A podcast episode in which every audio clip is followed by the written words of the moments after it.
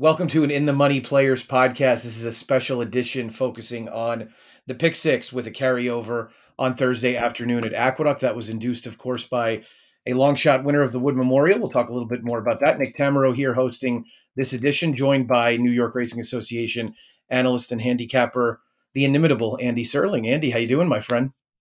I'm good. I, I'm approaching this knowing that I can't have I, don't think I could have significantly worse opinions on this pick six than I did on Saturday's wood card.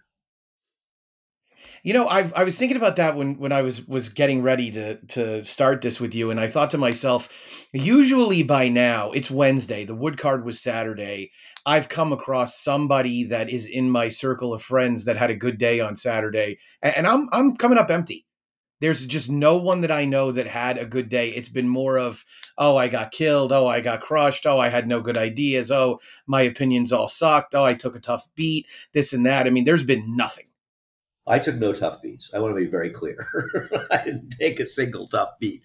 Um, I, I, my only regret was that, unlike um, Sunday on Easter Sunday, I could log into my NYRA Bets account. That was my biggest regret. I yeah, I I had a, I had a, I, I needed, the, right. I needed the favorite. I texted you on Saturday. I needed the favorite yeah. entry for Chad Brown in the fifth for a double. That's not a tough beat by any means. It was no. a narrow margin, but those two had no excuse whatsoever.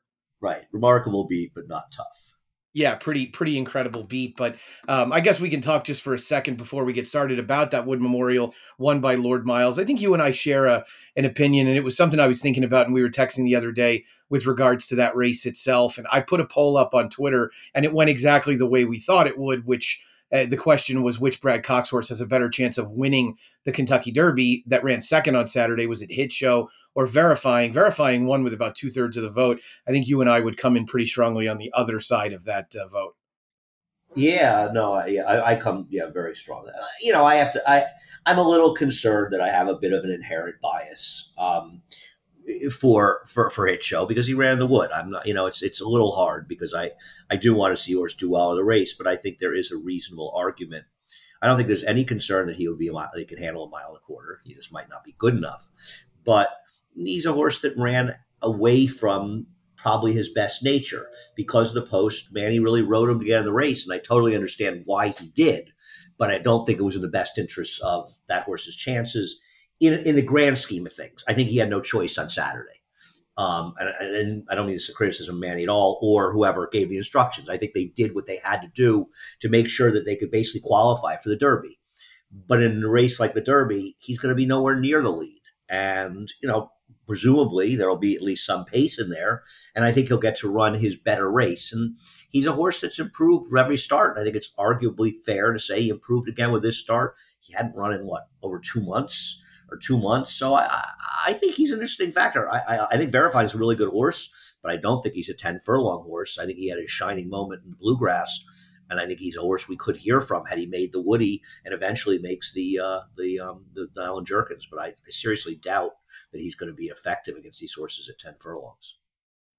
Yeah, two parts that answer, of course. Both that we uh, that you think that Hit Show might not have had the opportunity to run an optimal race given the race flow and the dynamics, and also that verifying doesn't have much of a chance in the derby. And and that's that's kind of that was i guess a little bit more of, of my thought was that we as you said we saw his very best on saturday. And look i mean his very best was solid. It was a 99 Beyer speed figure and a he took Tapit Trice all the way to the wire. But if you i think you you can't simulate that kind of trip for him in the derby. And if I did tell you he's going to get a, a good stalking trip in second or third and be right in the mix at the quarter pole, I still don't think I'm buying him at, at pretty much any price. Yeah, no, yeah, I agree. Yeah, I think your your principle is sort of like I don't know if Hit Show really has much chance, but I, would like to book the other horse. So exactly. whatever, you know, right. it's sort of like that. I would book hundred dollars on that horse to bet hundred dollars on the other horse. I'll take my chances. Yeah, I'm, i mean, I am trying to keep an open mind, and I'll, you know, we'll see. And I, I want to look at the field when they're put together and take a look. So I certainly don't want to be too against a horse like Verifying, who, like you, I think is a really good horse and maybe one of the more talented horses in the Derby. I'm just not sure it's really the right race for him. I think it's yeah, I think it's going to be because there's no standout. There's no standout for this Derby by any stretch of the imagination, and the gap between maybe the 13th best horse or the 10th best horse and the best horse, theoretical on each, is not that severe. So if you can make a case, whether it's a trip case or a you know potential trip or a past trip or something, I think there's it's going to be possible to make cases for a lot of horses or a number of horses that are going to be significantly strong prices because I think the favorites are very vulnerable. They're solid in certain ways, but they're vulnerable in others. Yeah, I totally agree. I was actually just going to say. I mean, this is a this is a creative handicappers type of derby where if you can can come up with something that you can really base an opinion on and um, and, and develop it, you know, through I guess the studying and research associated with it, then it, it, it's going to provide a tremendous opportunity. I mean, this race provides a a great opportunity to to win uh, on a yearly basis. I usually lose, so I'm I'm well prepared for that to happen again. Um, but it doesn't mean I won't try. No, no, I then I think it's fun, and I think the other thing is that all these, all these, all of these handicapping conversations are fun, and and the reason that we want we love the game is that we like the handicap, and I think it's a shared love that you and I have, and talking about the races is interesting, and learning from people who have different opinions from you, and opinions you respect. Um, uh, yeah, I, I, I, like to hear the other opinions, and there's a lot going on here. I'll be interested to see what happens to this Derby, and I think I hope it continues that these horses stay sound because one thing that's happened a lot this year is we really haven't seen horses other than Arabian Night go by the wayside. That's a good point. We've seen them run frequently and run somewhat frequently, and we've seen a few different winners of some of the races. That's why the point situation is exactly where it is. But uh, that's enough of our uh, Derby. Look, we'll be uh, preparing for this race quite a bit more in about three weeks. What we are here for is the Aqueduct Pick Six on Thursday afternoon with a carryover of over $66,700. It's an eight race card, so it begins in race three at 224 Eastern Time, going a mile on the main track. These are three life claimers. Probably going to be the shortest priced favorite in the sequence, in my opinion, number two, Colloquy in this first leg. Did you think it was uh, basically his race to lose? Yeah, yeah, he's the horse to beat by a lot. And as you say, if somebody's going to single a short priced horse, he is the most likely because it's very hard to look at the other races and narrow them down, oh, basically even to two, realistically. Now, I picked against him, but there's a big difference between taking a stand betting against him and and and, and what I would do in a pick six. He would have to be an A in a pick six, but I think Midnight Worker is a little bit interesting. Um, he, he was wide and, wide to absolute nowhere, taking no money last time out, um, arguably against better horses. And I thought he ran very well two back. And if he could run the race, he ran two back to win. Now, it is a little bit problematic that his two good races, his last four, are both on wet tracks. No argument about it. And he's not going to get one of those, thankfully, tomorrow. But he still ran those races. He has some speed. He could be supposed to be in front. I mean, Wayes is supposed to be aggressive with him. And he's the only horse that I could take to beat Colloquy. So I, I would use the two and seven. I don't know if you had any similar or different thoughts.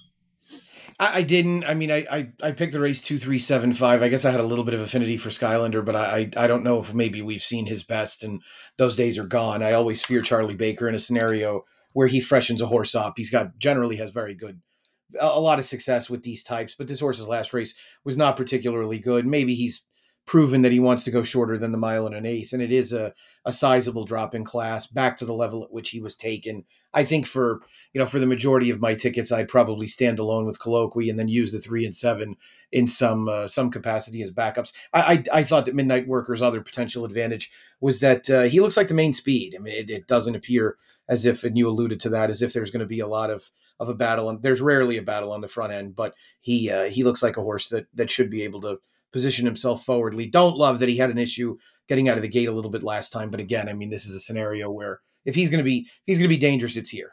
Yeah, but the thing is, it's not going to you know compromise Skylander who has no speed, but it won't compromise Colloquy who has enough speed to be sitting second. No doubt about it. That's the first leg. Let's go to leg number two. These are $25,000 claimers, fillies and mares at six furlongs on the main track and uh, looked like a pretty decent matchup of, of somewhat evenly matched horses, depending on how you felt about the principles, including the seven Diva Banker. I like the two quality stones. I thought this horse ran well last time. I thought that was a hot pace. It was better horses. She was a little bit outside. I don't think it was influential, but the blinkers going on. I mean, this felt to me like a situation where I know she might have to deal with beautiful Karen early, but if Dylan commits himself to the lead, I still think this horse has races going back that are just a little bit too good for them. Diva Banker seemed somewhat obvious to me as well, so I know I would would use them both. as uh, main horses. I didn't really have a big argument against Beautiful Karen either. I just couldn't quite come up with the right scenario for her to win. What, what did you think about this second leg? Yeah, maybe I'm just never been a Beautiful Karen fan, but I'm not her biggest fan. I'm with you the two and seven. I mean, I, I, don't, I don't, I don't feel like the prior race where I feel like it's a very strong likelihood that we're right um, with the two and the seven as the price horse or something. I, I do think the Quality Stones is potential speed here and is supposed to be aggressive, and it'd be very foolish if Dylan wasn't. And I think the Diva Bankers is sort of a logical horse dropping down who hasn't run that badly. I'm not. This is not a race I'm a big fan of. I don't really trust all these horses. I suppose Beautiful Karen has a shot. I suppose Terrace Talent or Chase and Bryn have chances. Oddly, Rudy has good numbers for what it's worth. Um, second off the claim off of wins in the dirt um, sprints and routes. So it's kind of interesting. He actually better in sprints, but he actually does well when he gets into off claims. Now, a lot of those stats are probably prior numbers when his numbers had been a lot stronger prior to Saratoga, but nonetheless, thought it was worth pointing out. But I, don't disagree with you. The two and seven are my top two choices in here. I just haven't 100% decided on the order. Yeah, felt like uh, like that was a good spot to land. And then we go on to the third leg, race number five, which also kicks off the pick four to mile and the 16th on the outer turf course. I thought this was a super competitive race and interested to hear where you landed. Yeah, no, I, I don't disagree. I mean, I think I think the two can win. I know she's a little slow on, on figures, or he is, but he was green in his debut. So he, even though he had a very good trip that day, he was green. And I'm not going to, you know, criticize for his last race. That was a, a speed friendly track. And, uh, you know, I'm not going to knock him for that. So I don't think he's possible. Mr. Kringle doesn't win. So I don't really care. I think if a team, if a team is blessing is not a horse that I want to you know screw around with. Though obviously he's run well enough to be competitive. I think Citizen K is very dangerous. Um, he's actually the horse I, am going to pick in this race. I don't love the layoff, but I thought his last race was super. If he can refine that form, I think he's very tough. But I don't love Noble Huntsman, but he's not impossible. Starquist, it's horse I've always had a little thing for, but I'm kind of done with him. He has a turf pedigree. I guess Timbuktu isn't totally impossible, but I'm more looking at horses like the, the five and two are my main horses here, to be honest with you, with Citizen K and Liar's Poker. But I think it's a wide open race. I'm not going to knock any other opinions. Yeah, I felt similarly. I mean, I thought I thought kind of the core group of horses that that could win were the two, three, and five. And I know, as you mentioned, Mr. Kringle's had a hard time winning races. I, I wonder if maybe there's a little bit of consideration given to the fact that he has recent form and some of these horses are coming off of layoffs. I'm not as concerned about it with regards to Citizen K because Horacio De Paz actually has very solid numbers off of long layoffs and turf routes, almost a break even ROI and a 27% strike rate. I mean, you you said it, and if he runs back to his last race, I mean, they're all in big trouble. Well, he ran very, his last very, very well. Super. He was super. But it bothers me a little that it wasn't, you know, November it was September, so something went wrong that kept him from the track. So it's more than just the you know the winter layoff. That concerns me a little bit. Right, exactly. It's not just turf season being gone that kept him on the on the sideline. Um, I, I thought, uh, as you did, that Liar's Poker was dangerous. He got a. I, I hoped that might that he might be a little bit more involved early. He really wasn't all that slow last year, and you know maybe their best opportunity is to be somewhat forwardly placed. I think the the pace scenario in here is not altogether clear, and I do think it would really behoove Manny to put Citizen K in the game because he's a horse who's had real speed. Especially, I mean, two starts back, he he was in the mix early, and that race completely fell apart. Uh, so I thought that would that would help his chances. I, I agree. You know, it's interesting. I, I I, I had I had lunch with David Aragona yesterday. I, I failed to ask him why he liked open till midnight. Um, because I have so much respect for David's opinion, and I think this source is completely ridiculous in here. and I, I, I really wanted to ask him because I, I respect him so much that I, it makes me want to put him in as a C somewhere. I just have no idea where he's going with this horse. Yeah, I mean those those two year old turf races they came against. Fortunately, we have the ability at this point to look at who those horses were. And three year old. Oh yeah, we're two year old Yeah, you're right. I'm sorry. And he, and he, I mean, he didn't he didn't face very much in those races. Oh. the other thing is that you know his two year old form now. I mean, it, it's almost irrelevant because we're talking a year and a half later. But I mean, his two year old races relative to a horse like Liar's Pokers, or I mean, they're just they don't compare. Right, so, he hasn't improved. I don't see where the improvement is with him. You know what I mean? Right. I, right. He's, anyway, he may have just been in the right place at the right time. I guess it is a little interesting that Jimmy Ryerson claims him back, um, perhaps with an eye on turf. And and I, I I've always liked Jimmy Ryerson. I feel like he's one of the one of the better underrated trainers in the in the circuit. But um, yeah, I, I don't think I could quite get with this one. Uh, Maybe he thought he'd be forwardly placed as well. I don't know. He's not Yeah, he exactly- could be original trainer of Unbridled's Song, or really most of his career. Yes, very true. Uh, that's the third leg. On to race number six. Three more to go in this sequence. Race six is at a mile on the inner turf course, maiden special weight runners, and I think the majority of the attention in this race will be on. Uh, well, not altogether true. I mean, David made the two Sacred Rhyme the morning line favorite. This colt is a half to Breeders' Cup Juvenile Turf winner, Fire at Will for uh, Peter Brant and the Coolmore connections, progeny of Mendelssohn, seventeen percent first time turf. You know, this seemed like one of those situations where you you put this horse, you figured this horse is going to be relatively short priced based on Chad and the pedigree and things like that. The other issue that I kind of had was that, I mean, outside of one an award, who's now coming back off a, a pretty lengthy layoff, there's just not really any turf form in here, and that's always tough to decipher. Yeah, I mean, equal protection has that stay at the eighth pole, but it's one of those trips where he was getting an absolutely perfect trip, and then Tyler sort of got sucked into trying to go inside when it wasn't the right move, and he had to angle around. I don't know how much more run he had after that, but it is a race that got a good enough figure that I don't want to, you know, I don't want to completely disregard it. Um, it is a race that collapsed. He was close to the pace. And I don't think you can just ignore equal protection because, as you say, there really isn't any turf figure form particularly to go on unless you want one award stretching out off as one race, which I suppose isn't possible, right?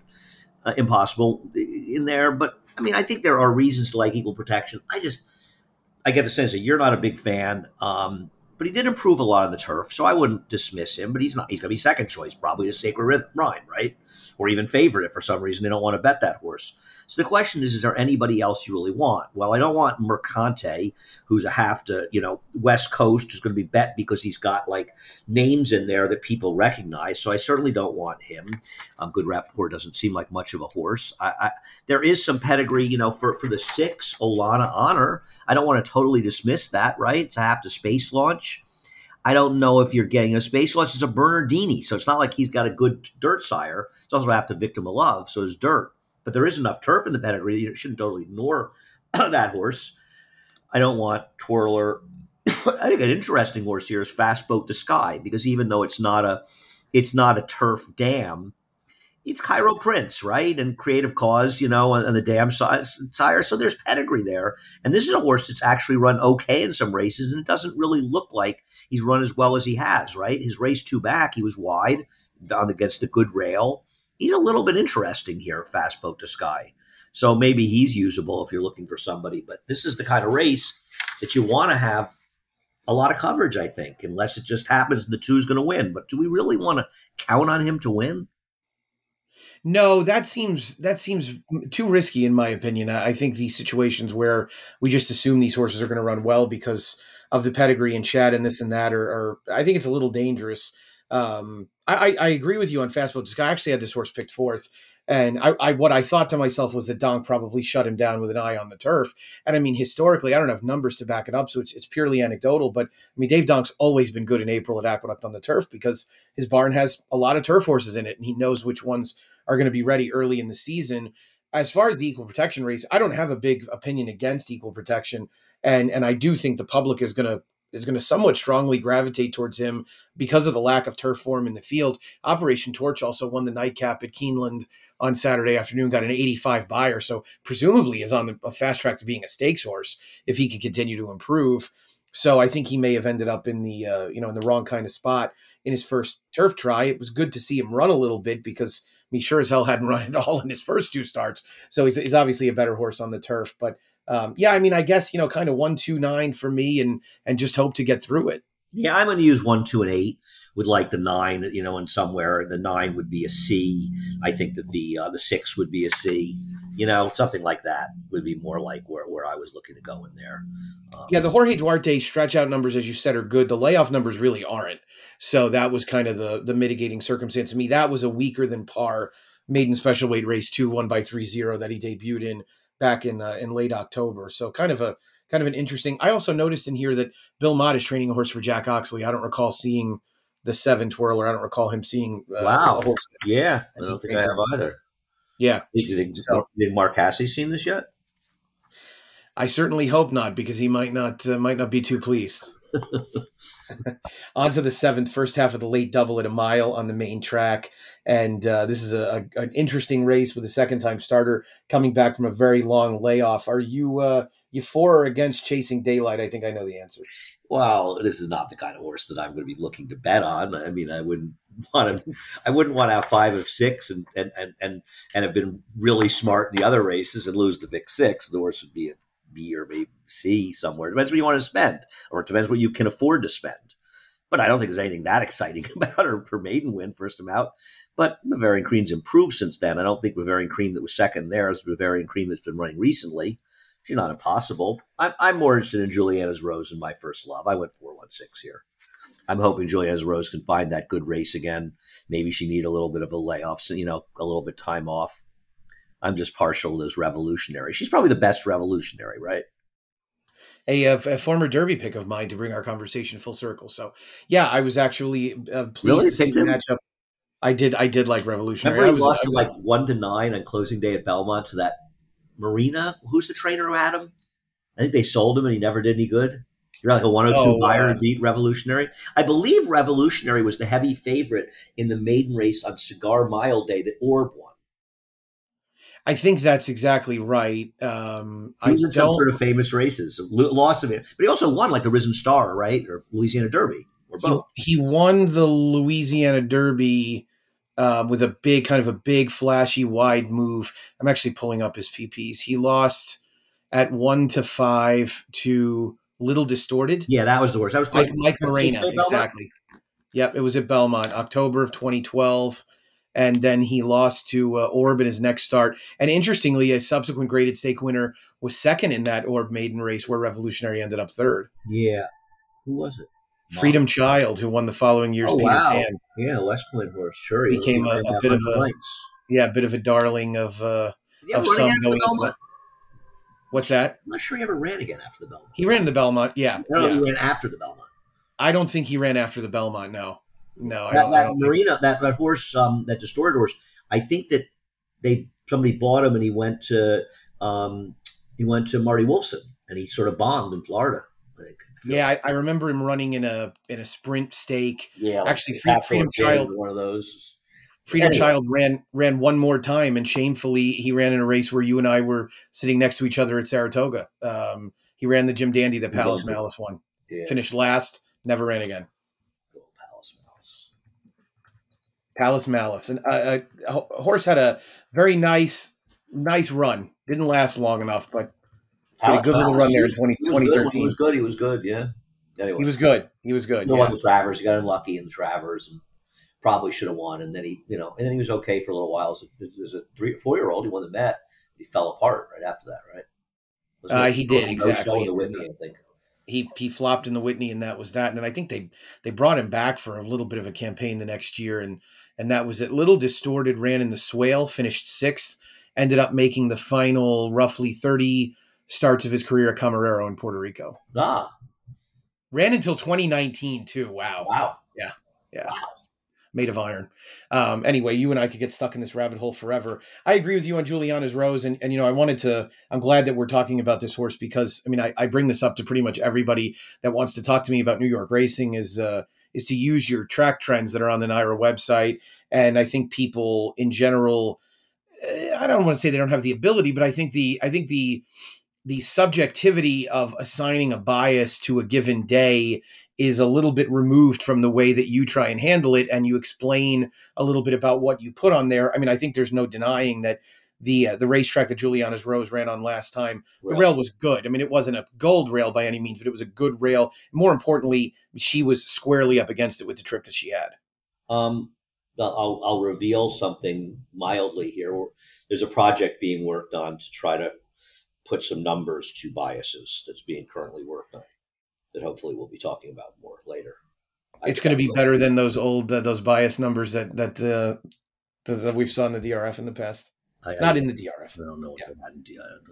Don't get me started, but yeah, I mean, I, I, I, yeah, Thank you on the track trends. Uh, it's a labor of love, and uh, I like doing it. And it's listen, it's great for me. I mean, to be honest with you, it's great. I I have all the pages open on my computer, and I I use them constantly to go back. And you know, some days I remember pretty implicitly, but I use them all the time. And I think it's a you know, and I, I listen there. I will make it clear in those when I think it's questionable one way or the other. And I'm not looking for biases, as you know. I know there's a misconception that I, I I'm always looking for bias. I'm not. I think the tracks are fair most of the time we've I think we've had a slight advantage the rail on more occasions than not this winter, but I think a lot of it had to do with the fact that we got so much rain. Yeah, I do think it was weather induced. And yeah, days after the rain, you'd have a little bit of an inside bias. But I think for the most part, we've had a pretty fair track. All this good stuff. I, agree. I, I, thought the uh, I thought the racetrack that my first love ran on was. I thought the rail was very good that day as well. That was not that a particularly rail oriented race, right? right. That, that race a, collapsed, so I don't want to make too much. I just, I honestly, that was a situation where the race was too short for her.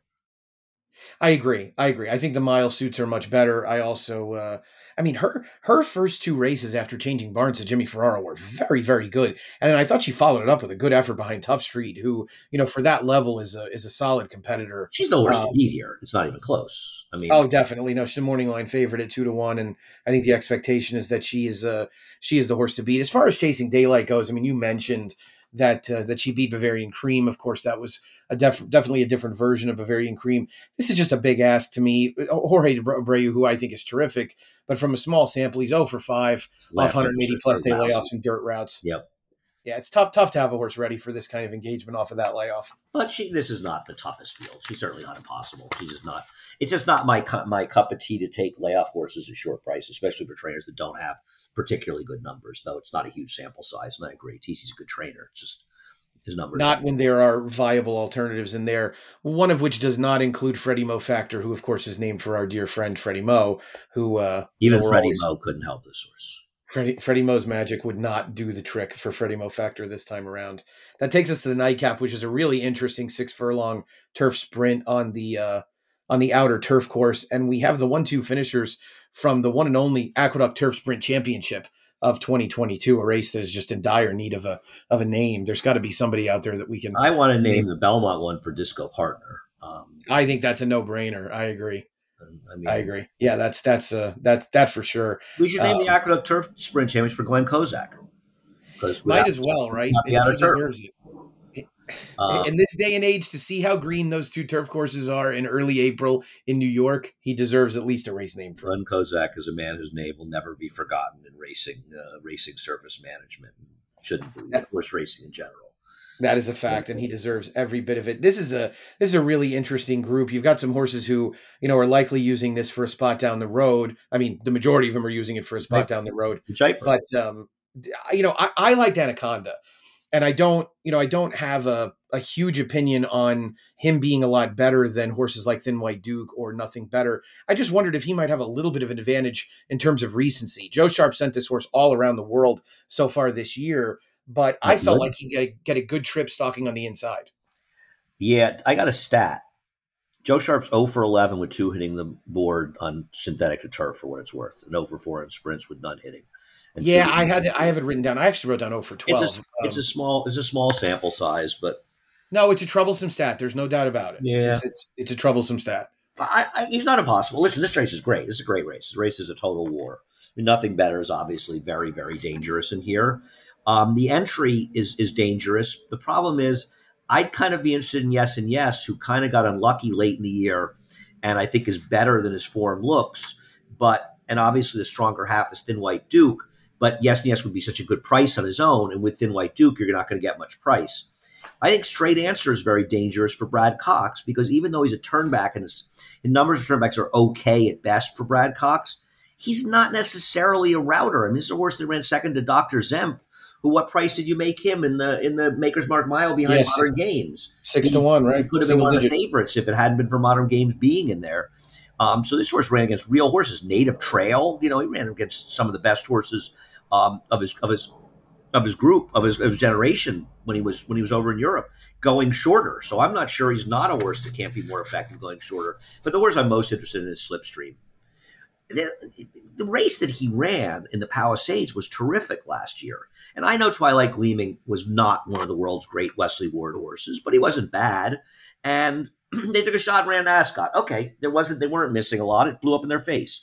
But uh, he's not a two. The seven and a half furlong race are mile races. He's not a miler. We saw that in the Breeders' Cup, and it was behind Doctor Zempf the boot. And he had a bit of a trip in there, being between horses. I mean, he saved ground but he got between horses and he wasn't in a great spot. And I think this is the race that's crying out for him. It's a very tough race. He's going to have to show he's good enough to beat these horses. But I do think he's a dangerous horse in here.